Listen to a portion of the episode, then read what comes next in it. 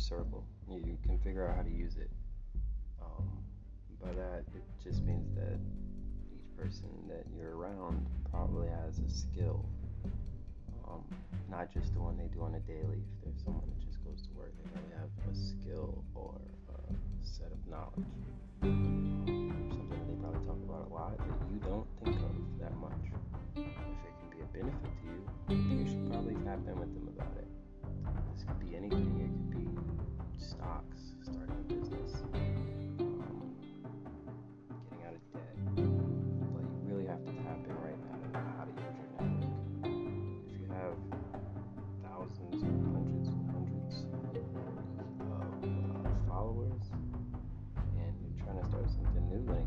off the ground, or you've been doing something for a while, um, whatever that is, um, even if it's uh, trying to solve a problem, you got to figure out how to tap into your own network. And, and it's definitely fine to go outside of it, um, but you may be at an advantage with someone you know.